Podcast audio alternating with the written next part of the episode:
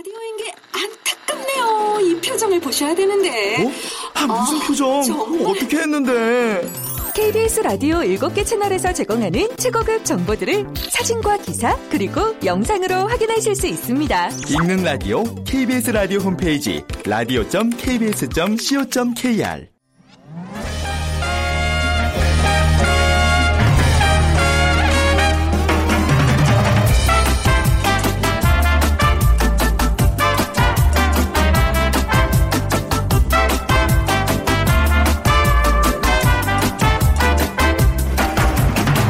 안녕하세요. 빅데이터로 보는 세상 아나운서 최원정입니다. 취업난을 겪고 있는 취준생들에게는 취업만 하면 어, 모든 고민이 끝날 것 같지만 막상 직장인이 되고 보면 또 다른 고민이 생깁니다. 과연 내가 그토록 원하던 일이 바로 이것이었나? 그리고 이른 아침부터 밤 늦은 시간까지 눈코 뜰 새 없이 일에 파묻혀 사는 일만 하는 인생. 과연 내 인생의 미래는 있는가? 이런 회의가 들기도 하죠. 다만 며칠이라도 마음 편히 쉬고 싶은 마음이 간절해집니다. 그래서요, 최근에 과감히 결심을 하고 갭 이어에 나서는 직장인들이 늘고 있다고 합니다. 갭 이어는 영국에서 고등학교를 졸업한 후 바로 대학에 진학하지 않고 쉬면서 다양한 경험을 쌓는 한 해를 얘기하는데요. 국내에서는 직장인들이 과감히 사표를 내고 자신이 원하는 일을 찾아 휴식기를 찾는 사회 초년생을 말합니다. 자, 잠시 후 세상의 모든 빅데이터 시간에 gap year 라는 키워드 분석해 드리겠습니다. 그리고 빅데이터가 알려주는 2030 hot trend. 이 시간에는 오늘 2030 세대의 반려동물에 대해서 살펴보도록 하죠. 자, 빅퀴즈. 오늘, 어, 동물과 관련된 문제인데요. 광고계에는 아기, 미녀, 동물, 그러니까 baby, beauty, beast가 등장하면 무조건 성공한다고 해서 3B 원칙이 존재하는데 요즘 예능가에서도 이 3B 법칙이 등장을 하고 있습니다. 연예인 자녀, 베이비들의 성장 모습을 보여주는 육아 예능, 그다음에 미녀 뷰티들이 민낯을 드러낸 군대 예능에 이어서 이번에는 동물들이 예능계의 핫 이슈로 떠오르고 있습니다. 반려동물 인구가 증가한 것과 밀접한 관계가 있는데요. 최근 국내에 반려동물을 키우는 인구가 천만 명을 넘어섰다고 하죠. 자, 그래서 이들을 일컫는 말 신조어가 또 등장했는데요. 패밀리와 페트. 패밀리와 페트의 합성어입니다. 이 신조어 맞춰주시면 됩니다. 1번 웰빙족, 2번 제비족, 3번 대가족, 4번 fem펫족. 네. 정답과 함께 다양한 의견들 문자로 보내주세요. 당첨되신 분께는 오늘 3만원 상당의 문화상품권 준비해놓고 있겠습니다. 휴대전화 문자메시지 지역번호 없이 샵 9730이고요. 짧은 글은 50원, 긴 글은 100원의 정보 이용료가 부과됩니다.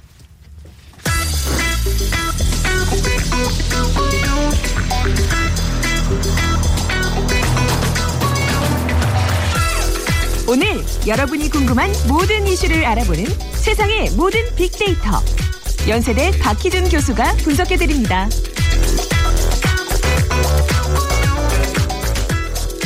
네, 연세대학교 정보산업공학과 박희준 교수와 함께하겠습니다. 안녕하세요, 교수님. 네, 안녕하십니까. 네. 자, 최근 취직을 위해서 앞만 보고 달려온 20, 30대 직장인들 사이에서 그렇게 어렵게 들어간 직장 그만두고 예. 뭐 갭 이어에 나서는 이들이 늘고 있다는 얘기를 들었는데요. 예. 먼저 갭 이어가 무슨 뜻인가요? 예, 유래는 이렇습니다. 영국에서 대학 진학을 앞둔 학생들이 3개월에서 24개월간 여행이나 인턴십, 봉사활동 등을 통해서 경험을 쌓으면서 어, 진로를 탐색하는 기간을 우리가 갭 이어라고 얘기를 하는데요. 네. 그래서 갭 이어는 선택 사항으로 매년 약 영국에서 3만 명의 학생들이 자발적으로 활용을 하고 있고요.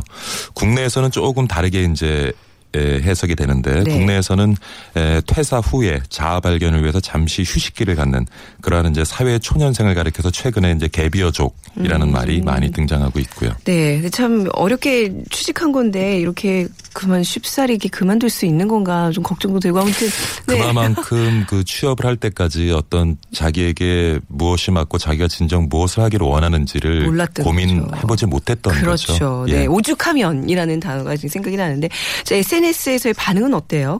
네, 대체적으로 뭐 긍정적인 반응과 부정적인 반응이 한 반반 정도 나오는 것 같고요. 네. 어, 상위 순위에 위치해 있는 연관 단어로는 대학, 여행, 진로, 자아, 사회 초년생, 봉사활동 음. 등의 이제 단어가 위치해 있는데 그래서 이제 앞서 말씀드린 것처럼 에, 사회 초년생들도 네. 갭이어를 통해서 어, 진로 탐색이나 자아 성찰을 하지만 대학생들도 많이 활용을 하는 것 같아요. 어. 그래서 휴학을 통해서 어, 갭이어의 기간을 갖는 것 같고요.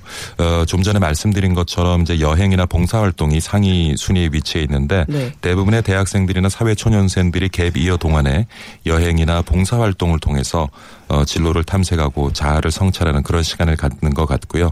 그 다음 순위로 위치해 있는 단어들을 보면 뭐 직장, 취업, 사표 등이 있습니다. 그리고 네. 어, 특이하게도 이제 코이카라고 아, 하죠. 코이카요. 네. 예, 한국국제협력단도 네. 위치해 있는데 코이카에서 가지고 있는 여러 가지 그 해외 봉사활동 프로그램들을 예, 최근 젊은이들이 많이 활용하고 있는 것 같습니다. 네, 뭐 이제 교수님이시니까 이제 왜 중간에 뭐 안식년도 다녀오시고 예. 또 이제 기업에서는 퇴직을 앞두고 이제 조금 장기간 그 휴가를 주고 뭐 이러긴 하잖아요. 예, 근데 예. 그런 어떤 주- 잠시 쉰다는 개념이 아니라 젊은 사람들의 이런 경력에 있어서의 쉼표가 굉장히 중요한 것 같아요.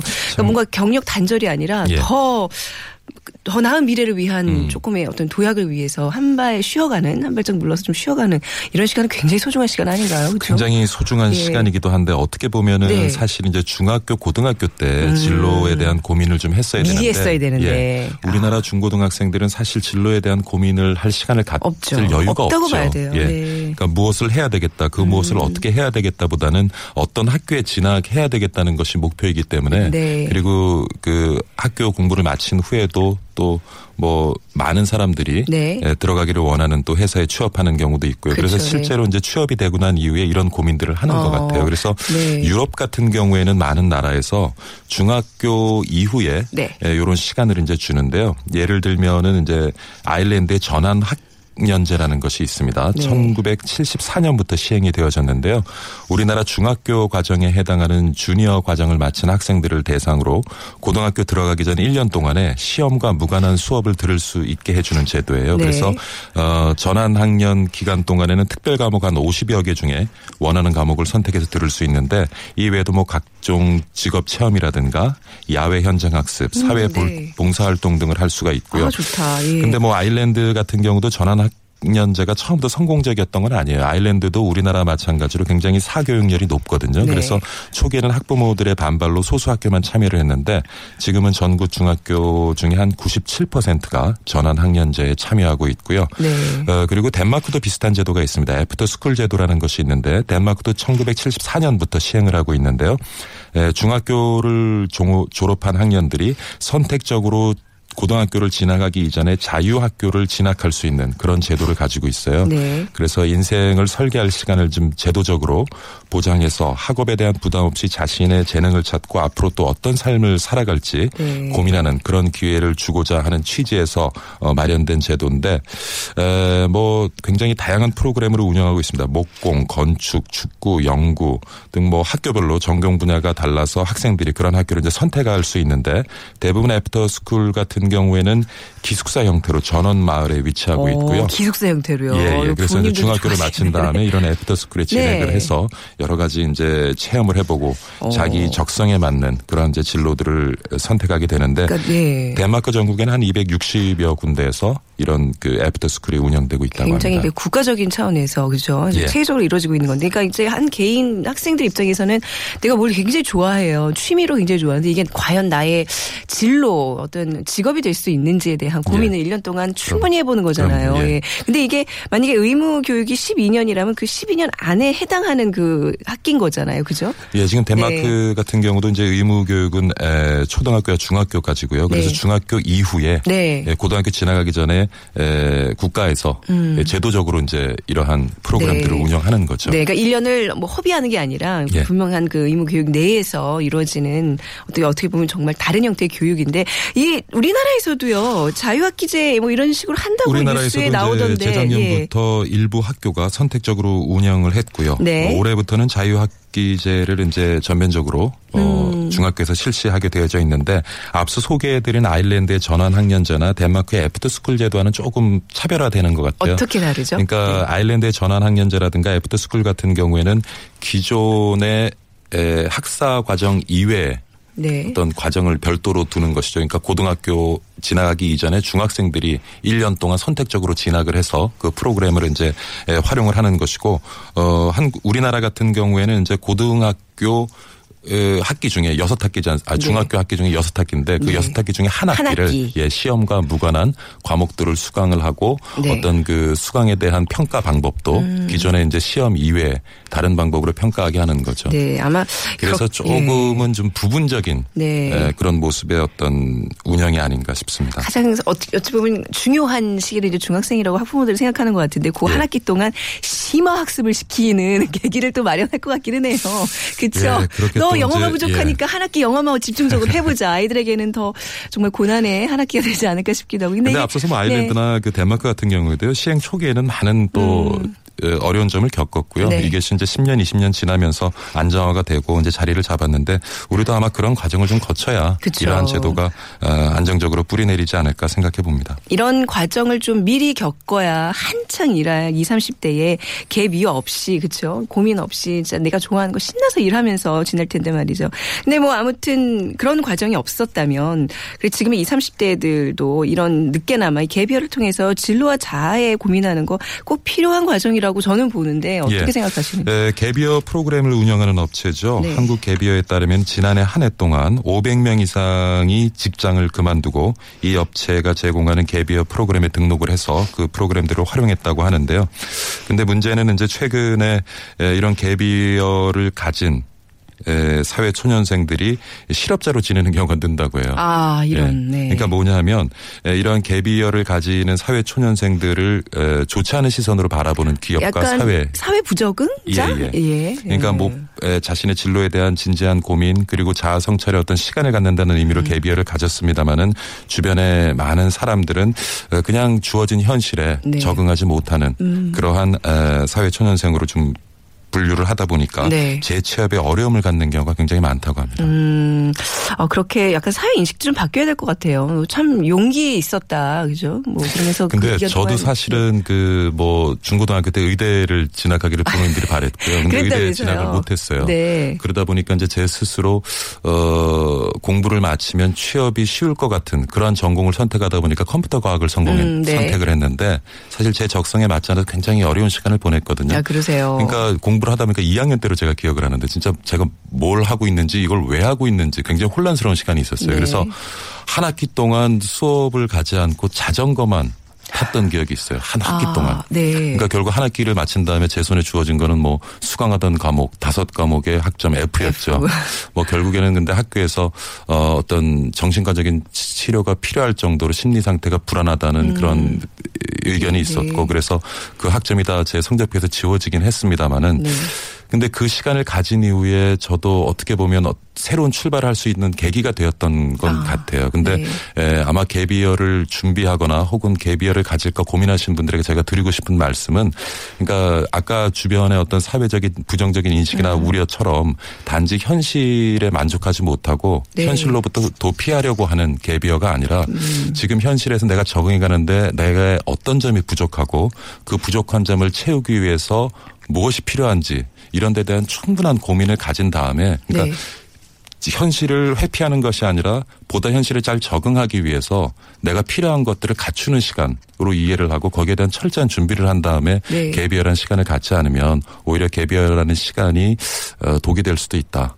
그러니까 취- 재취업이 힘들어지는 거죠. 음. 그렇죠. 예, 그러니까 일종의 어떤 사회적으로는 어떤 궤도에서 일탈했던 예. 부적응자 이렇게 생각할 것이 아니라 좀 제도적으로 이런 걸 보호해 줄 수 있다면 사실 그냥 저 뭐 당당하게 갭이어 하고 왔습니다. 예. 재취업에도 문제가 없어질 수 있는 거잖아요. 예. 예. 근데 한 제가 사례를 말씀드리면은 예, 한 대학의 미래를 졸업하고 네. 대기업 계열 전자회사에 다녔던 이모 씨는 이제 개비열 한 다음에 직장을 바꿨어요. 5년 차 됐을 때 굉장히 여러 가지 회의가 왔겠죠. 음. 네. 그래서 사표를 내고 무작정 이탈리아로 떠나서 피렌체 지역의 한 공방에서 3개월간 이제 금속 공예를 배운 다음에 아, 예. 한국으로 돌아와서 프리랜서로 금속 디자인을 하는데 그 이전에 비해서 소득도 절반으로 줄었다고 해요. 아, 네네. 그리고 이제 프리랜서로 일하다 보니까 아, 좀 고용의 불안정성도 있고요. 그래서 여러 가지 뭐 불안한 마음도 있지만은 자기가 정말 하고 싶었던 일을 업으로 삼고 할 수 있다는 거에 대해서 아, 굉장히 만족하고 지내고 있다고 합니다. 네, 굉장히 행복의 길을 찾아 나선 젊은이 얘기인 것 같은데. 근데 아, 사실 최근에 보면은 그 심화되는 경쟁 속에서 어떻게 보면 스피드가 최고의 덕목이잖아요. 그래서 어 정말 앞 앞만 달려보고 앞만 보고 우리가 달려가는데 제가 오늘 마지막으로 그 인디언의 말타기 얘기를 한번 해드리고 네. 싶어요. 뭐 아시겠지만 그 인디언들은 말을 타고 가다가 잠시 말에서 내려서 뒤를 돌아보는 습관이 있다고 하잖아요. 나는 여기까지 왔지만 음. 내 영혼이 나를 여기까지 쫓아오지 못했을까봐 영혼을 기다려주는 배려에서 비롯된 습관이라고 하는데 아. 네. 우리도 어떤 균형적인 삶을 살기 위해서는 물론 사회 초년생뿐만 아니라 음, 30대, 네. 40대, 50대들도 가끔 어떻게 그 일상을 멈추고 좀 자기를 돌아보기도 하고 자기가 진정 무엇을 원하는지 자기의 꿈이 뭔지 한번 더 이렇게 고민해보는 그런 시간도 필요할 것 같아요. 아, 진짜 그 심쿵한단 말 요즘 많이 쓰잖아요. 예. 지금 제 상태가 그러네요. 제 영혼과 분리된 삶을 살고 있지는 않은지 예, 좀 뒤를 돌아보게 되는 시간이었습니다. 아, 오늘 굉장히 숙연하게 마무리를 하네요. 교수님 오늘 말씀 감사합니다. 네, 감사합니다. 연세대학교 정보산업공학과 박기준 교수와 함께했습니다.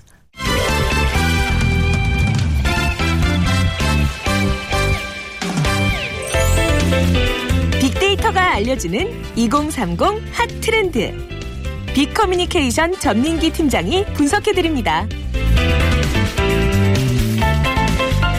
네, 빅데이터가 알려주는 2030 핫트렌드 전민기 팀장 나오셨습니다. 안녕하세요. 네, 반갑습니다. 네, 그 빅퀴즈 먼저 좀 네. 주세요. 최근에 국내 반려동물을 키우는 인구가 천만 명을 넘어섰다고 하죠. 그러면서 반려동물을 위한 TV 채널도 생기고 반려동물을 가족처럼 여기는 사람들이 늘어났는데 이런 사람들을 부르는 신조어까지 등장을 했다고 합니다.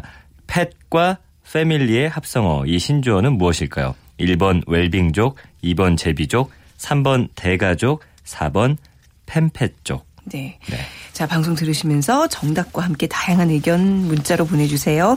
휴대전화 문자 메시지 지역번호 없이 샵 9730이고요. 짧은 글은 50원, 긴 글은 100원의 정보 이용료가 부과됩니다.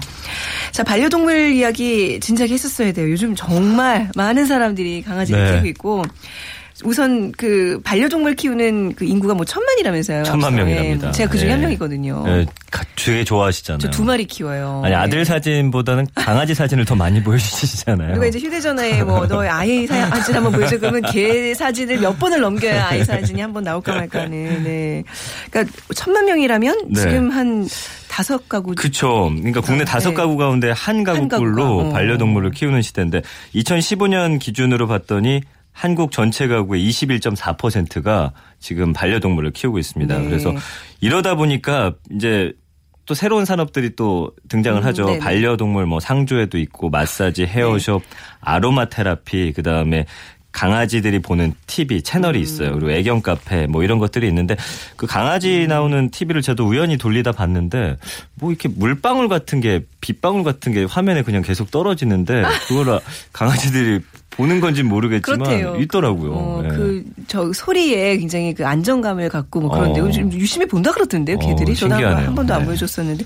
근데 아무튼 뭐 이런 이제 반려동물에 대한 관심이 특히 이제 SNS 상으로도 많이 나타나겠네요. 네. 어마어마합니다. 그래서 일 1인 가구가 증가하고 뭐 기러기 가족도 확산되고 고령화 추세가 좀 음, 영향을 받다 보니까 반려동물에 대한 관심이 굉장히 뜨거워요. 그래서 네. SNS를 보면은 뭐 일단은 외로움을 좀 토로하는 글들이 늘었거든요. 그래서 2013년에 64만 건 정도 그러다가 2014년에는 70만 건, 2015년에는 79만 건 이런 현상과 맞물려서 반려동물에 대한 버즈량이 외로움이라는 단어와 함께 증가하는 걸 볼 수가 있어요. 네. 그래서 어, 상반기 버즈량만 떼어놓고 봐도 2013년에 4만 건, 2014년에 7만 건, 네. 2015년에 10만 건 이런 한 3만 건씩 계속 늘고 있어요. 네. 그 채널별로 살펴보면 뭐 어, SNS에서 이 반려동물을 언급하는 사례가 급증했는데 글만 올리는 게 아니라 요즘에는 아까 사진 저 보여주셨던 것처럼 네네. SNS에 이 반려동물과 함께 음. 이 생활하는 사진을 함께 올리는 게 굉장히 빈번해졌습니다. 그래서 네. 작년만 해도 뭐 뉴스, 블로그, 카페, SNS 이런 모든 버즈량이 늘어났는데 올해는 이 SNS 버즈량만 작년보다 벌써 30% 증가해서 전체 버즈량 상승을 좀 이끌고 있습니다. 네, 이렇게 새롭게 떠오른 반려동물에 대한 관심. 여기에 또 이제 따라오르는 키워드들이 있을 거 아니에요. 어떤 게 예. 가장 좀 대두되고 있죠? 이렇게 2013년, 14년과 달리 올 상반기, 2015년부터 올해까지 상반기 반려동물의 키워드로 입양이라는 단어가 이제 등장을 하기 보통 시작해요. 이제 아이를 데리고 올 때 입양한다고 얘기를 하죠. 예, 그래서 뭐 양자를 드린다 이런 입양이 주로 사람을 목적으로 음. 네. 삼는 명사라는 점을 생각한다면은 동물을 가족으로 여기는 이제 분위기가 좀 형성됐다는 그런 분석이 가능하겠고요. 네. 입양이 이어서 이 반려동물들의 건강, 네. 분양, 상태 음. 이런 빈출 키워드 상위 2, 4위를 차지했고요. 이 단어들은 모두 반려동물 입양할 때 함께 자주 등장하는 단어이기도 합니다. 네, 왠지 강아지는 집에 들일 때 개를 뭐 얼마에 사왔어 이런 표현은 좀 안 쓰게 아, 되고 그 예전엔 얼마에 샀냐 이렇게 물어봤었는데. 아이 하나 입양해 왔어. 맞아요. 뭐 이 정도. 네. 일단 좀 가정에서 개를 키우는 그 수가 많아졌는데 네. 이제 어떤 동물 이렇게 강아지만을 뭐 얘기하는 게 아니잖아요. 반려동물이라는 게요. 그렇죠. 일단은 대표 반려동물은 강아지인데 네. 이거에 대한 버즈량은 꾸준히 증가하고 있는데 최근에 이제 고양이에 대한 관심이 네. 아주 급격히 늘고 있습니다. 그래서 강아지와 고양이 모두 버즈량이 증가 추세에 있는데 일단 대세는 일단 SNS 상에서는 강아지보다는 고양이가 급격히 어, 떠올랐어요. 그래요? 그래서 예, 강아지 버즈량 증가율은 2014년에 49%, 네. 2014년에 35% 조금씩 줄어드는 반면에 고양이 버즈량 같은 경우는 50.7%, 64.7%, 네. 68.4%로 계속 증가하고 있습니다. 뭐 이 밖에도 희귀 동물 같은 거 있죠. 뭐 이구아나라든지 뭐 이렇게 좀 징그러운 것들, 뱀 키우는 사람들도 음. 얼마 전에 있고. 어디 보니까 악어 키우는 아, 예? 음. 불법으로 이렇게 들여와서 집에서 악어 키우면서 살아있는 동물들 악어한테 먹이 주는 걸 이렇게 찍어서 올리는 사람 아. 예, 예. 뭐 봤어요. 뭐 지금 문제가 좀 됐죠. 그렇죠. 그래서 희귀 동물에 관한 언급량 아주 극소수긴 한데 네. 조금씩 늘어나는 걸볼 수가 있습니다. 고양이에 대한 관심이 높아지는 게 고양이라는 네. 동물이 혼자 있는 가정에서 일인 가구가 좀 키우기 좀 좋은 동물이라 그러더라고요. 그런 맞아요. 점도 반영이 되나 봐요. 맞습니다. 그래서 SNS 분석해봤더니 뭐 그런 이유도 있고 고양이에 관한 키워드로 같이 떠오르는 게 매력적이다라는 단어예요. 그래서 매력? 그, 네, 올 상반기 기준으로 고양이의 어떤 키워드를 뽑아보면 매력이 1위입니다. 네. 그다음에 매력 발산, 뭐 매력 덩어리, 매력과 연관된 키워드가 상위권에 포진해 있고 그 외에 깔끔하다. 그다음에 귀찮게 하지 않는다. 네. 의외로 정이 있다. 뭐 이런 의견들이 있더라고요. 고양이에 대한 매력 저는 아직 잘 모르겠어요. 고양이는 안 키워봐서 모르겠는데 네. 이렇게 많은 네. 분들이 또 여기 좀 빠지고 계시는군요. 네. 근데 반려동물이 또 요즘 이제 있다 보니까 아까 말씀하신 것처럼 많은 이제 그 부가되는 그 산업들이 이제 이렇게 있는데 네.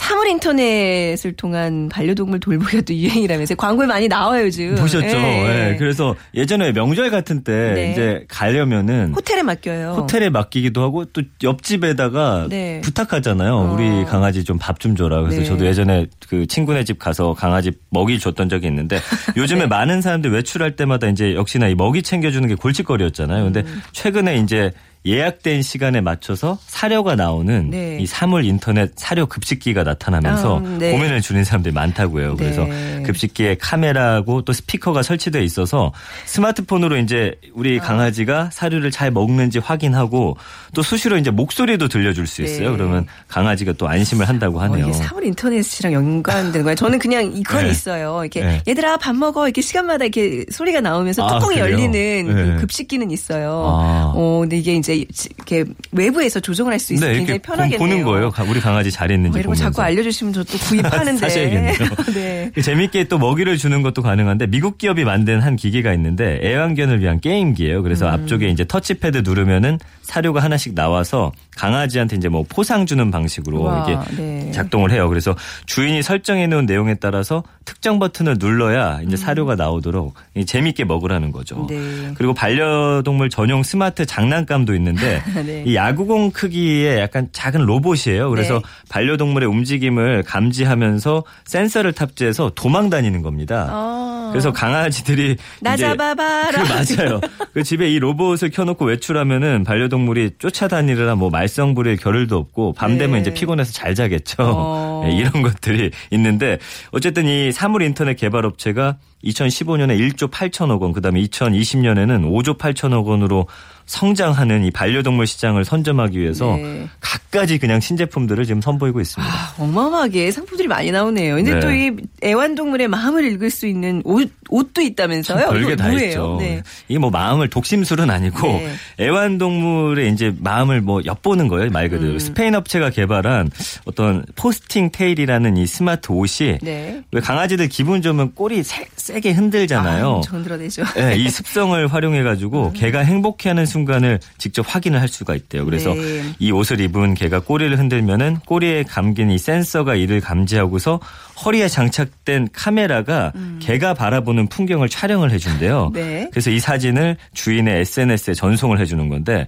이렇게 수집한 사진을 통해서 이제 강아지들이 어떤 장난감과 장소를 좋아하고 또 무슨 음. 식을 먹을 때 기분 좋게 꼬리를 흔드는지 알 수가 있는 겁니다. 네. 그리고 미국에서도 이제 개의 생각을 읽는 그런 기기를 또 개발했는데 이름이 재밌어요. 짖는 건 이제 그만. 네. No more wolf. 네. 뭐 이런 건데 네. 개 뇌파를 분석해서 인간 언어에 해당하는 말로 변환을 해준대요. 음. 그래서 스피커 장착돼 있어서 뭐 이걸 사람 목소리로 들을 수 있는데 간단한 겁니다. 뭐 나 배고프다, 네. 피곤하다, 누구세요 이런 단순한 감정을 전하는데 그치긴 하는데 뭐 복잡한 개의 감정도 조만간 좀 들을 수 있는 날이 오지 않을까요? 네, 이게 굳이 이런 기계 없어도 오래 키우다 보면 그 아, 미세한 보여요? 그 짖는 소리에 느낌이 있어요. 아. 엄마 그 휴대전화 벨 울리고 있어요. 밖에 지금 누가 온 것 같아요. 저 화가 나서 이런 조금 느낌이 조금 있어요. 아, 이게 이게 그래요? 또 이게 가 마음과 마음으로 전해지는 그러니까 이제 반려동물을 키우는 거죠. 또 음. 아직 안 예. 키워봐서 그 마음까지는 예. 모르겠습니다. 이 수- 수제 간식에 대한 또이 보호자들 관심이 점점 높아지고 있다 그래요. 참뭐 비싸던데요. 그렇죠? 이렇게까지 해야 될지 모르겠는데 네, 한번 쭉 들어는 보자고요. 네, 네. 작년에 이제 반려동물 트렌드에 관한 빅데이터를 분석해봤더니 네. 반려동물과 관련된 키워드 중에서 그 전년에 대비해서 가장 언급량 상승된 게 바로 수제입니다. 수제. 네. 그래서 그만큼 자신의 반려동물에게 좋은 음식을 먹이고 싶어하는 보호자가 늘고 있다는 건데 이게 또 복잡하더라고요. 수제 간식 같은 경우는 판매하기 위해서는 사료 제조업 등록을 해야 하고요. 네. 또 사료 관리법 시행 규칙에 따른 시설을 좀 갖춰야 되는데 그래서 이 반려동물 수제 간식을 구입하려는 보호자는 이 수제 간식이 그러니까 이거 확인을 잘 하셔야 된대요. 정식 음. 등록이 된 업체에서 생산된 것인지를 확인해야 되고 가짜가 많답니다. 네. 그 수제 간식의 사료의 어떤 성분 등록 번호, 그다음에 사료의 명칭과 형태, 등록 성분량, 그다음에 실제 중량, 유통기한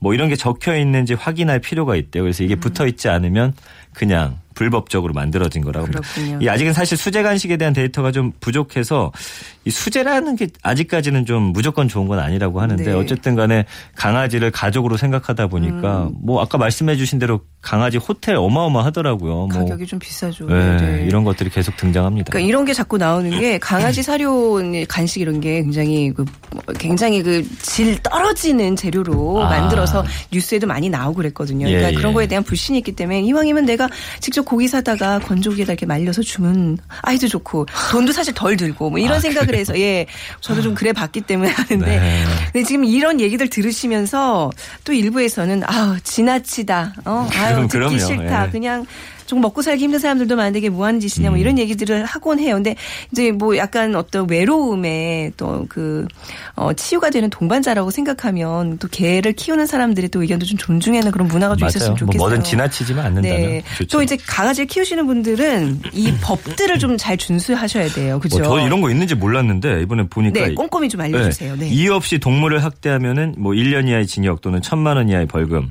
뭐 주인이 또 동물을 방치하거나 유기하는 것도 학대에 포함된다 고 하고요. 네. 그다음에 이게 있더라고요. 생후 3개월 이상의 모든 반려견은 관할 시군구청에 등록을 해야 한답니다. 그래서 등록하지 않으면 뭐 최고 40만 원의 과태를 물어야 한다고 하고요. 네. 반려동물과 산책이나 외출할 때는 소유자의 이름, 주소, 전화번호가 표시된 인식표를 달아야 한대요. 근데 아직은 우리나라에 이게 좀 정착이 잘 안 돼서 그런데 법적으로는 하여튼 이런 걸 하지 않으면 과태료가 부과가 된다고 네. 합니다. 그리고 내 반려동물이 다른 사람의 동물을 물거나 공격해서 피해를 주면은 또 민법상 뭐 이건 당연하겠죠. 모든 손해를 주인이 배상을 해야 되고요. 반려동물하고 산책하거나 외출할 때 목줄 안 하거나 이런 분들 많죠. 배설물 치우지 않으면은 사실은 이게 30만 원 이하의 과태료 부과인데 네. 이걸 뭐 집중적으로 단속을 안 해서 그렇지 네. 키우시는 분들은 좀 참고하시고 이런 건 좀 치워 주시는 게 당연히 해야죠. 예. 예. 정말 기본 예의를 지금 말씀드린 거고요. 네. 끝으로 그 빅데이터와 관련 통해서 반려동물과 관련된 사업하는 젊은이들이 많다면서 어떤 아이템들이 아, 있는지. 재밌어요. 예. 음. 뭐 고양이 전용 가구라는 이새 업종에 뛰어든 젊은 사업가가 있는데 네. 예를 들면 뭐 고양이 전용 침대, 그다음에 고양이가 올라가는 캣타워 이런 음. 걸 파는 곳입니다. 근데 이걸 어떻게 해서 이 사업을 시작하게 됐냐면은 애완 고양이 증가폭 아까 제가 전해드렸지만 이 증가폭이 애완견의 두 배를 넘어섰다는 빅데이터가 계기가 됐대요. 네. 그래서 아 강아지에 관한 건 워낙 많다 보니까 음. 고양이 쪽을 한번 노려보자 해갖고 이 반려 고양이를 키우는 사람들이 매년 지금 2, 30%씩 늘고 있다고 하잖아요. 그래서 네. 고양이에 관련된 이런 사업을 하는 또 젊은이들이 늘고 있고 그다음에 아까 말씀드린 그 희귀 애완동물 있잖아요. 굉장히 비싸더라고요. 네. 요거 수입해서 파는 분들도 늘고 있다고 그렇군요. 합니다. 기본적으로 이제 뭐 강아지, 뭐 애견 동물들 뭐 유기하는 그런 문제라든지 또, 네. 또 주변 사람들이 피해를 주지 않는 이런 에티켓까지 우리가 좀 알아둬야 될 게 굉장히 많은 부분이었습니다. 오늘 말씀 잘 들었습니다. 고맙습니다. 빅커뮤니케이션 전민기 팀장과 함께했습니다. 오늘 정답은 펜펫 쪽인데요. 4번 2394님 맞습니다. 애완동물 기르면서 더욱더 중요한 것은 이웃에 대한 배려라고 생각해요. 말씀 남겨주셨는데 저희가 문화상품권 드리도록 하겠습니다. 자, 빅데이터로 보는 세상 오늘 방송 여기서 마무리하고요. 내일 오전 11시 10분에 다시 찾아뵙겠습니다. 지금까지 아나운서 최원정이었습니다. 고맙습니다.